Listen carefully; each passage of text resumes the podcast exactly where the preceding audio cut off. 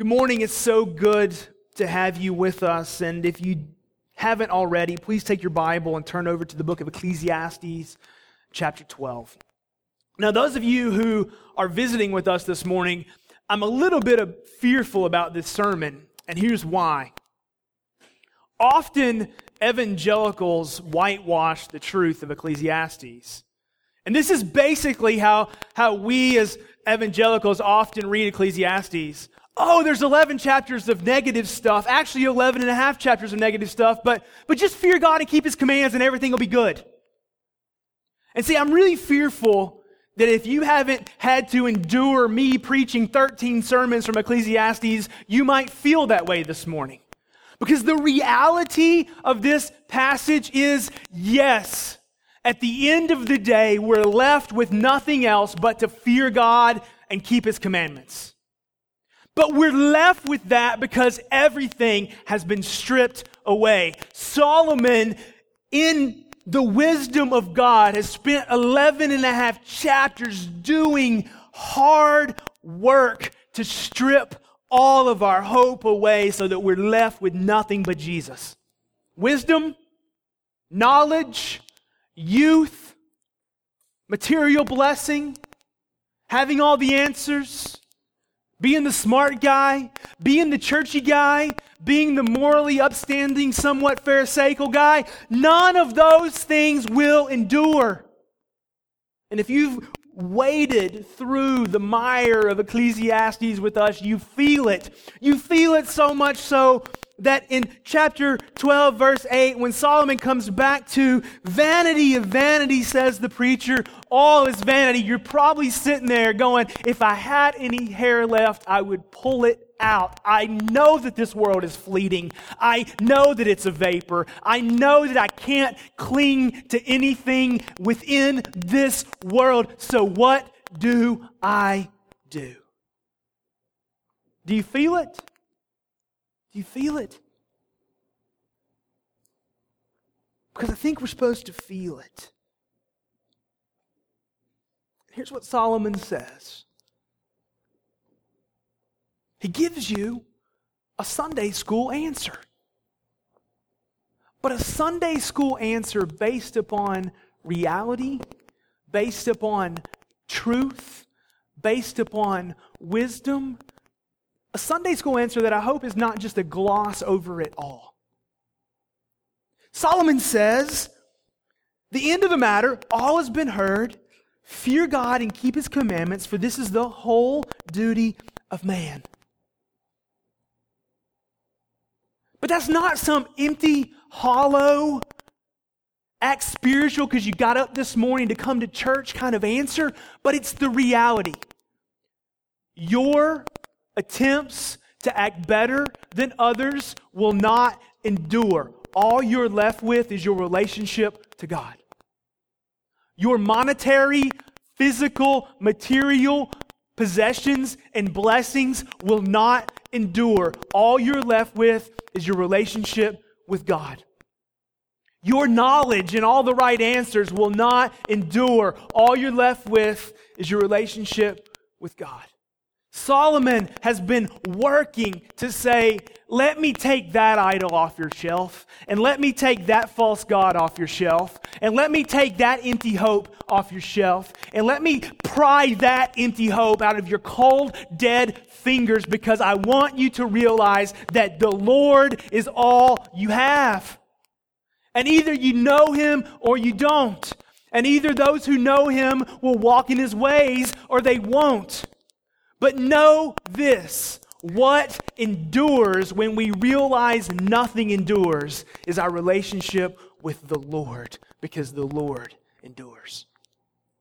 What is of value is not what we store up in banks and in the dirt, if you're the type that wants to bury your treasures, or under your mattress, but what endures is the way that you walk with the Lord. So there's two ways to look at these verses. One is to look at it and go, oh, yeah, yeah, I got to give a spiritual answer, so fear God and keep his commandments. The other is to look at it and go, I have nothing left in my hands. They're empty. They're empty. And so all I have is to know God, to walk with Him, to love Him, to keep His commandments, to bear fruit for His kingdom. There's two ways to interpret this, and I want us this morning to interpret it from that place of desperation when we know that all we have in this world is fleeting and temporary and a vapor and it's vanity, but God is enduring. God is forever. And those who know him will be with him forever. Not only that, but I want us to know that our lives matter. It's, it's not just, oh shucks, the world's fleeting, so I'm going to hold my breath until Jesus comes back and we'll all fly away in the morning. Hallelujah. No. The reality is, we're here right now by God's sovereign hand for a purpose that we would bear fruit for his kingdom in this world. Take a big breath, all of you. That oxygen that you just saturated into your body is a sign that God wants you here right now to bear fruit for his kingdom, to display his glory. This passage drives us there. So, this is the end of the matter. Fear God, keep his commandments. So, those of you that are looking for a main point, those of you that want me to give you a sermon in 30 seconds, here it is. What do we do with our vain lives? Fear God, keep his commandments. Now, I want to try to show you that that is indeed what the Bible is saying to us this morning. So, our first point, if you're a, a note taker, fear God. So, let's just walk through the passage quickly here. Go back to chapter 12, verse 8.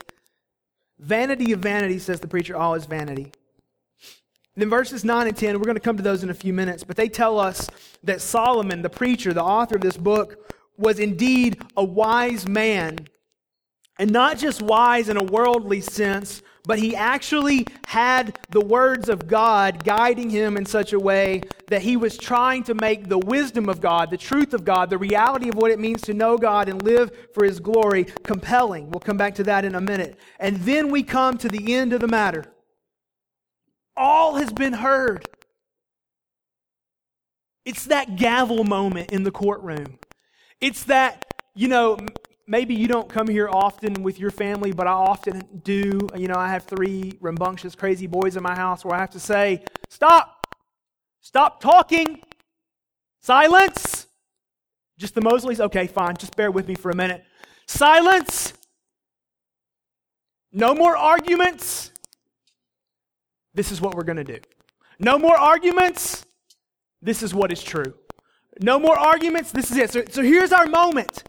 We have come to the end of the matter. I don't think Solomon has to shout silence because I think he's silenced us all already. Body blow after body blow, gut punch after gut punch, fake idol, fake God ripped away after fake God ripped away. And here we are. Then what do I do, Solomon? Just tell me. Just tell me. What do I do? Fear God. Fear God. Two words that sum up everything fear God. In the scripture, the word fear God. By the way, can I just do a little attention here? I love how evangelicals try to take anything about God's character to the point where we always have to be happy. And they go, now, fear doesn't really mean fear. Actually, it does, okay? So I'm not going to try to defang it, okay? But fear, what does it mean to fear God? To fear God means to recognize who God is, recognize who you are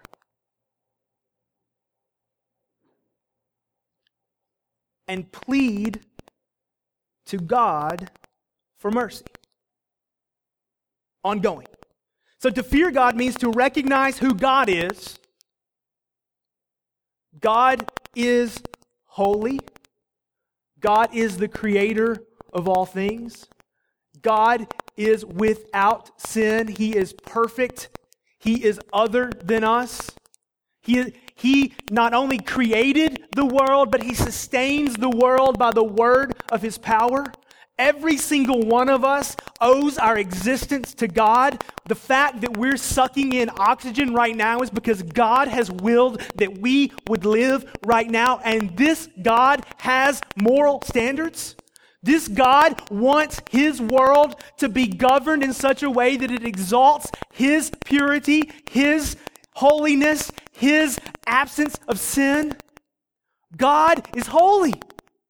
And God demands holiness from his creatures.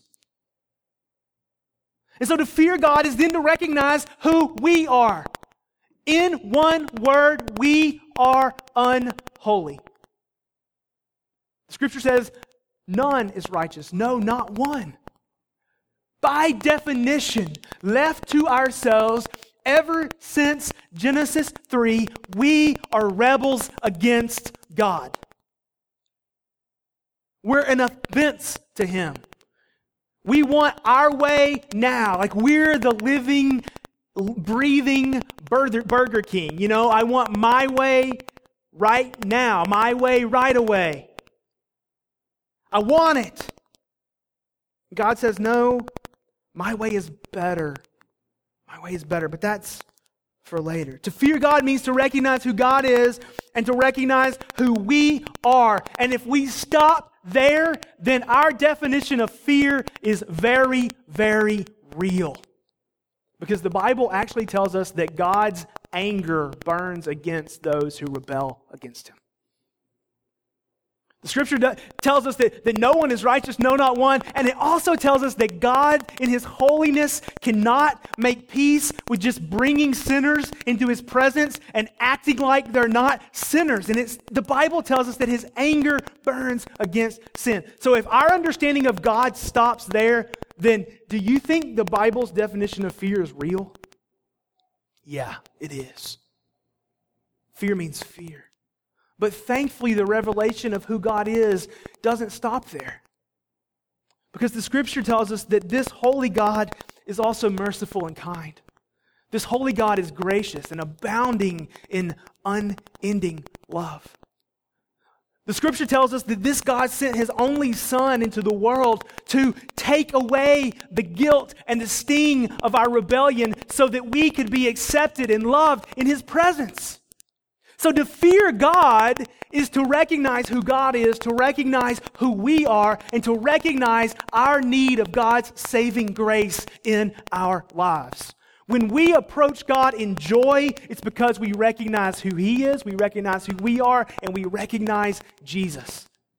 When we approach God in confidence, it's because we recognize who He is, we recognize who we are, and we recognize the immense nature of His mercy in Jesus.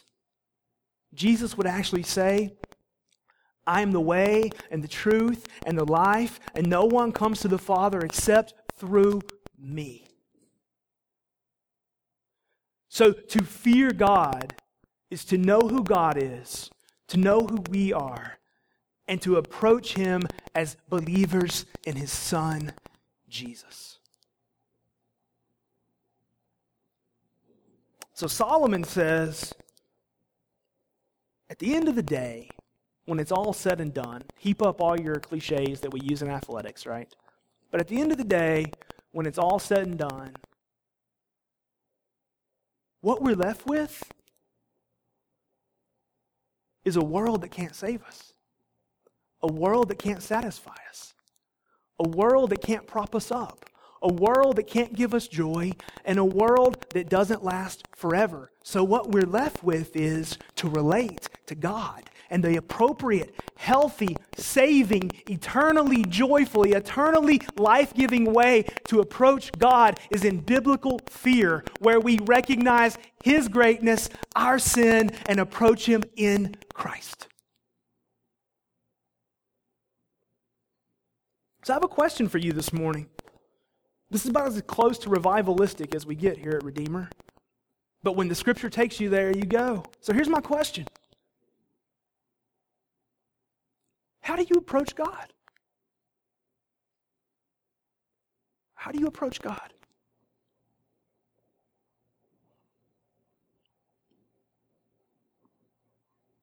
We can approach God in arrogance. I'm good. God should be honored to have me want to approach him. And he should be honored that I'm here today. And that arrogance is not fear. And that arrogance is not where you want to stand before the Lord.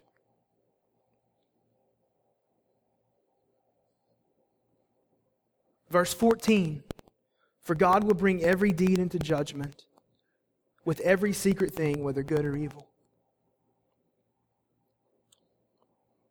We could relate to God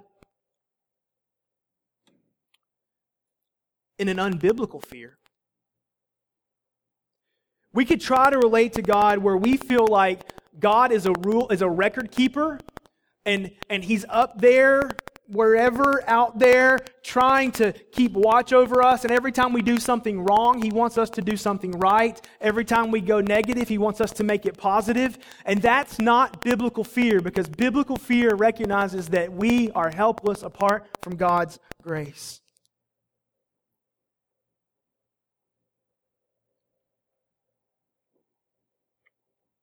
We are called to approach God in biblical fear. Here in the, the South and in the Bible Belt, my fear, and that's not intended to be a play on words, it's just what it is. My fear for us, for the people in this room, is that we've done the church thing for so long, we've missed the Lord. My fear is that we've done the church thing so much, we've missed Jesus.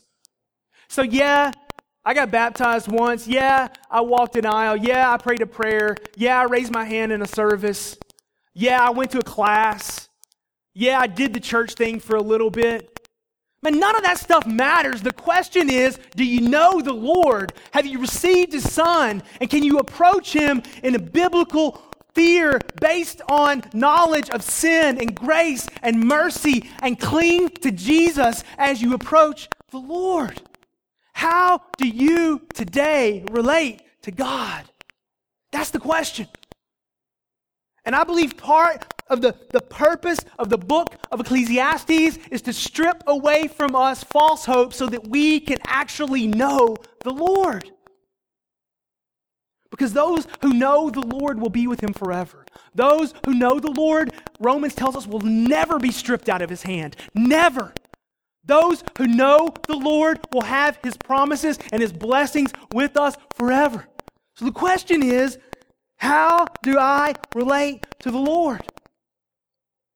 So perhaps this morning, some of us need to repent. Some of us need to say, I am clinging to all the wrong stuff. I want to relate to the Lord in biblical fear. Perhaps you should come and talk to me after this service. I would love to go to lunch with you. I will even pay to talk to you about what it means to know the Lord, what it means to walk in biblical fear, what it means to be freed from the bondage of sin and death. But until we biblically fear God, we cannot relate to Him well, and we cannot relate to Him appropriately, and we will not enjoy this world.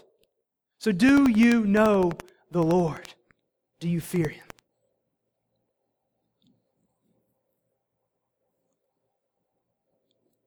Now, that would be a great revival sermon, wouldn't it? Amen. We'll pass the hat till uh, I'm happy, and I'm, I'm just kidding. But I think something is really important here. Solomon doesn't stop there.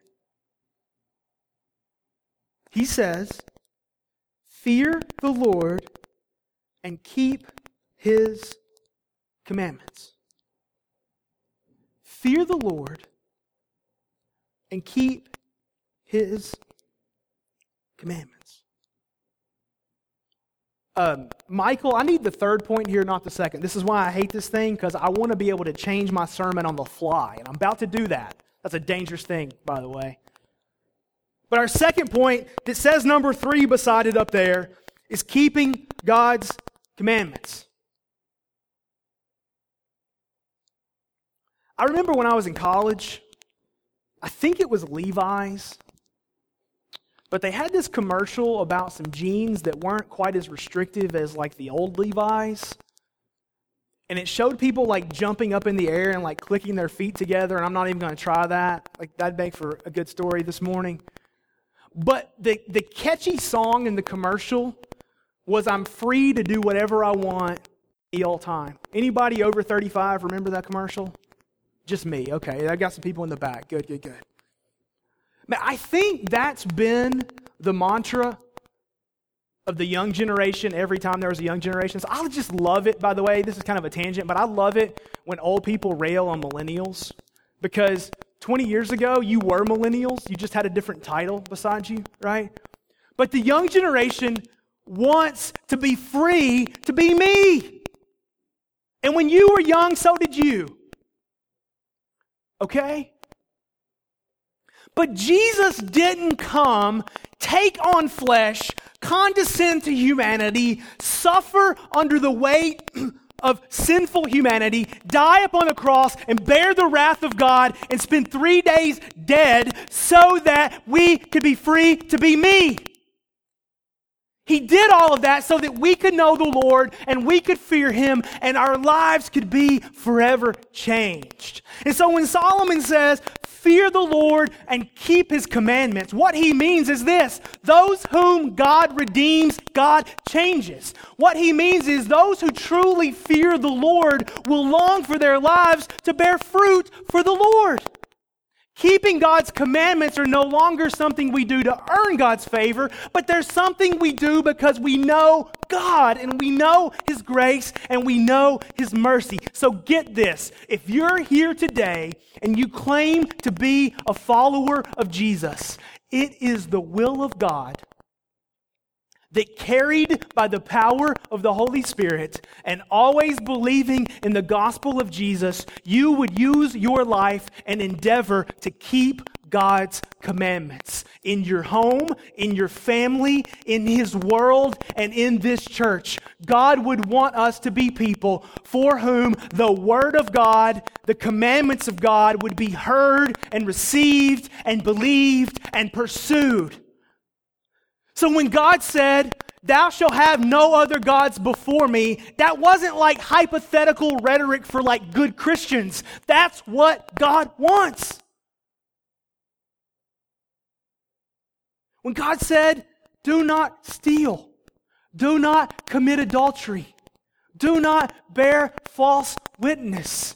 Those aren't hypothetical statements for, for people who really want to be good. That's what saving grace does in our hearts is it makes us bear fruit and keep God's commandments. So let me make this very clear. You will never earn God's favor by keeping commandments. Okay? You will never earn salvation by keeping commandments. But if you want to know the temperature of your heart, if you want to know the temperature of your soul, if you want to know how much your life is walking in the grace of God and how spirit filled your life is and how word saturated your life is and how much God's bearing fruit in your life, look at your life.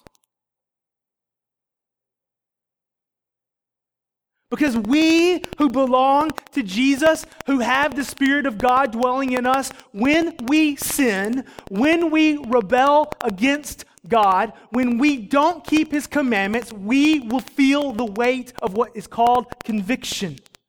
God will never let us feel settled in our rebellion against Him if we belong to Him. Period.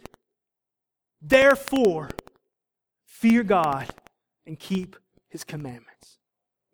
So I believe in the grace of God. I believe that we as people have salvation only in Christ, only by grace, only depending upon his mercy as exercised only by faith. I'm a Protestant. And so are you, whether you know it or not. And I don't believe that standing up here and reading Ecclesiastes 12 and saying those who fear God are called to keep his commandments undermines that in any way, in any way whatsoever.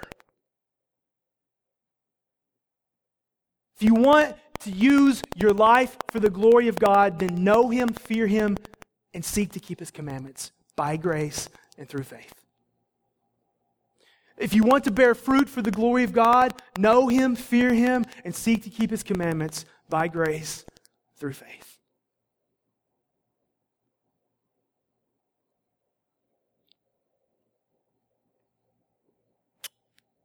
There's a question before us, friends. Are we willing to believe that Solomon knows what he's talking about? Are we willing to believe that Solomon knows what he's talking about? So I want to I want to go from I want to spend the next few minutes on this last point, this keeping God's commandments. And so that leads back to our third point, which is labeled number two up there God's commandments. God's commandments.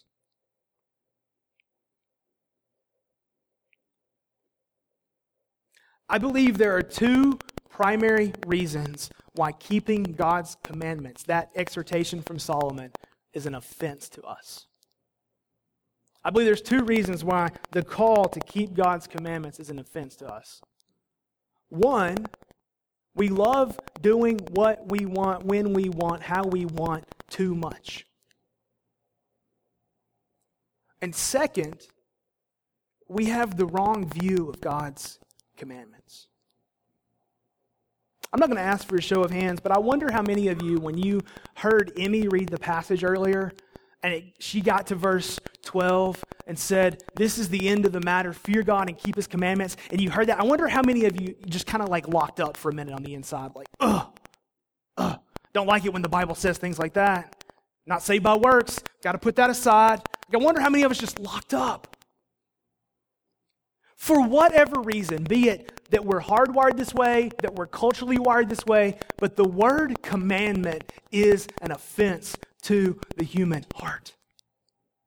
The word commandment causes us all to go, ah, I don't want to be that kind of Christian. The word commandment causes us all to pause and go, I don't like being restricted. And we've all got the wrong view. The commandments of God are a gift from God to show us God's good ways to live in God's world. And Solomon says that he exuded much effort and much energy in this book to convince people that God's wisdom, that's God's commandments applied to real world, is actually a delight and a joy and a blessing. So the third point, God's commandments I'm here to convince you that you have a negative connotation about commandments when the Bible would call you to a joyful one. Look at this with me. Look at verse 9.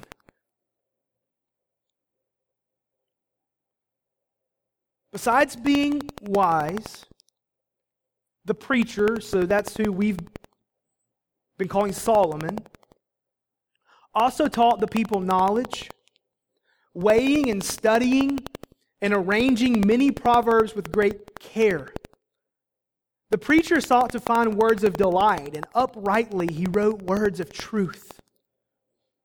The words of the wise are like goads, and like nails firmly fixed are the collected sayings. They are given by one shepherd. My son, beware of anything beyond these. Of making many books there is no end, and much study is a weariness of the flesh. So when you hear commandments, if your mind goes negative, I want to challenge you to read Ecclesiastes chapter 12, verses 9 through 12 as many times as you can this week. I want to challenge you to pray over it. I want to challenge you to meditate upon it. I want to challenge you to consider every ounce and every drop of what's being said here because I only have a couple minutes and I really wish I had more. But notice the logic here. The preacher was wise. Where did the preacher get his wisdom? Verse 11 from God. The preacher got his wisdom from God, the words that God spoke. And rather than feeling inhibited and rather than feeling his freedom was taken away, he actually believed that the words of God were a delight and they were truth. And so, because he believed that they were a delight and they were true, he spent time weighing and studying and arranging. Now, do you feel the meticulous nature of those words? Weighing, studying, arranging. Why? Why would he weigh them? Why would he study them? Why would he arrange them? Because he wanted to present them in such a way that his hearers would be compelled that they are a delight and that truth is a gift and that knowing God's way is a blessing. Do you see that there? Solomon exuded much effort with the wisdom God gave him so that he could convince us that God's wise way, God's word applied to real life, is a delight and is a blessing and is a joy.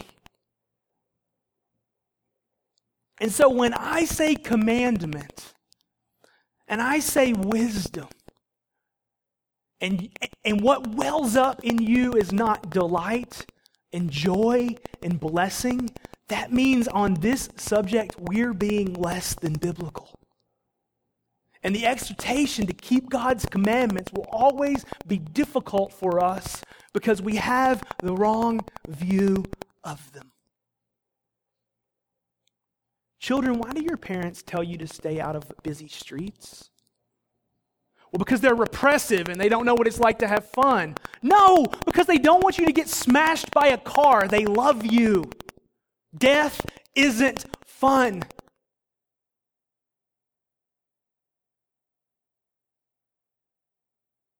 And now, extrapolate that one example. Why does the Lord give us commandments? To protect us and to bless us and to shape us and to nurture us and to shepherd us. Do you notice what is said here? The commandments are given by one shepherd. They're given for nurture. They're given for care. Verse 11 tells us that commands the commandments and the words of the wise are like goads and nails. Those both sound really fun, don't they? Do you know what a goad is? A long metal stick with a metal point that you use to make a big animal do what you want it to. Sounds fun, doesn't it? You know what a nail is? A big piece of metal that holds things in place where they need to be held. Those are some lovely metaphors, aren't they? I can't wait to wake up in the morning and let the Lord goad me and nail me. Except, Solomon says the, the, the, the, goading is out of love. It's out of compassion. It's out of care. It's out of the heart of a shepherd. Solomon says the nailing is about being on the right path. The commandments of God, the commandments of God give us direction and drive us forward. The commandments of God hold things together. So, Christian, will you join Solomon as guided by God Himself to believe that the commandments of God are a gift from God for you to honor Him and flourish in God's world. Because I think that if we believe that commandments are blessing, commandments are joy, commandments are life giving, commandments are for our good, commandments bear fruit, I think we'd be much more inclined to study the Word, to repent of our sin, to follow after the Lord, and to go where He guides us to go. So, will you join Solomon in believing that the words of God are a delight? Now, dear Redeemer people, I know that some of you are like me, and you're guilty of loving knowledge just a little too much, right? If you're visiting today, welcome to Redeemer. We're a bunch of geeks. We're glad you're here. Actually, that's not true. Please come back. But we got a heady group of people. We love to read, we love answers. And Solomon gives the overly intellectual like me a warning in verse 12.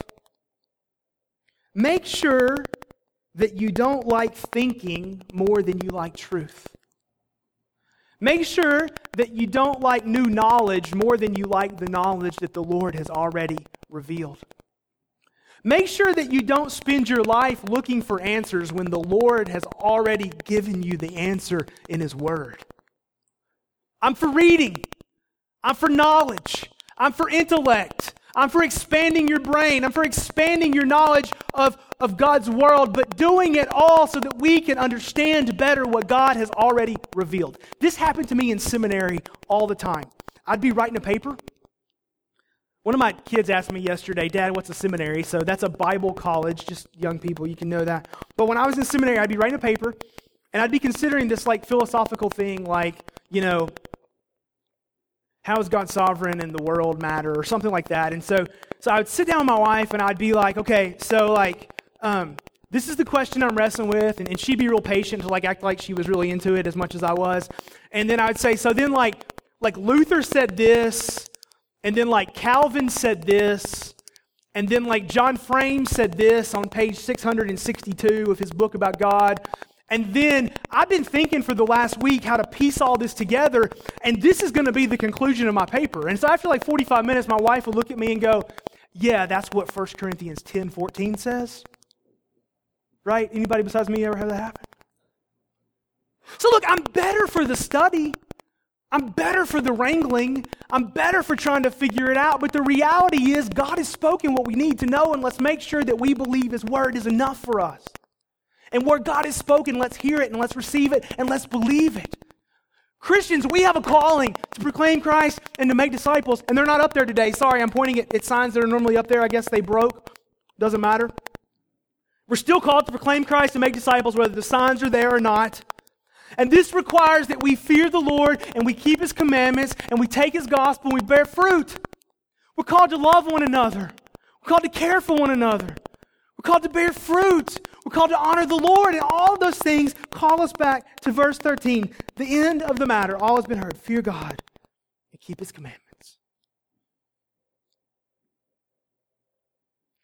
So I am praying for myself and for you this morning that this simple truth will be enough to satisfy your soul forever. That this simple truth will be profound enough to keep you running back to the Word of God repenting of your sin, and seeking to follow after Jesus forever. I'm praying that this simple truth will bring conviction to some of us. Some of us, I'm praying that we'll be stopped right now and say, I don't know Jesus. Save me. I'm praying that some of us who do know Christ will be stopped. I've been living a very cavalier life, presuming upon the grace of God. I will stop and I will believe by grace and through faith that God wants me to keep His commandments and bear fruit for His glory. I'm praying that we will become a more robustly biblical people who believe that God's commandments are a delight to the eyes and a delight for the soul. Here's a little extracurricular reading for you. The short version, Psalm 19, the long version, Psalm 119. Meditate on them, ponder them. The law of the Lord is perfect, reviving the soul. Hmm.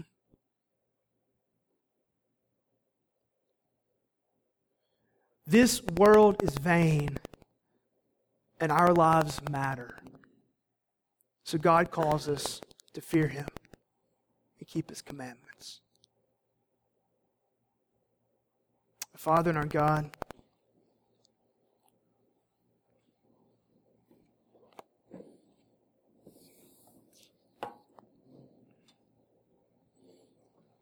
pray that you would accomplish great things in this room. We pray that you would work mightily and in power. Pray that you would bear fruit. We pray that you would open eyes and soften hearts and give faith. We pray that you would work as we seek you. We pray this in Jesus' name. Amen.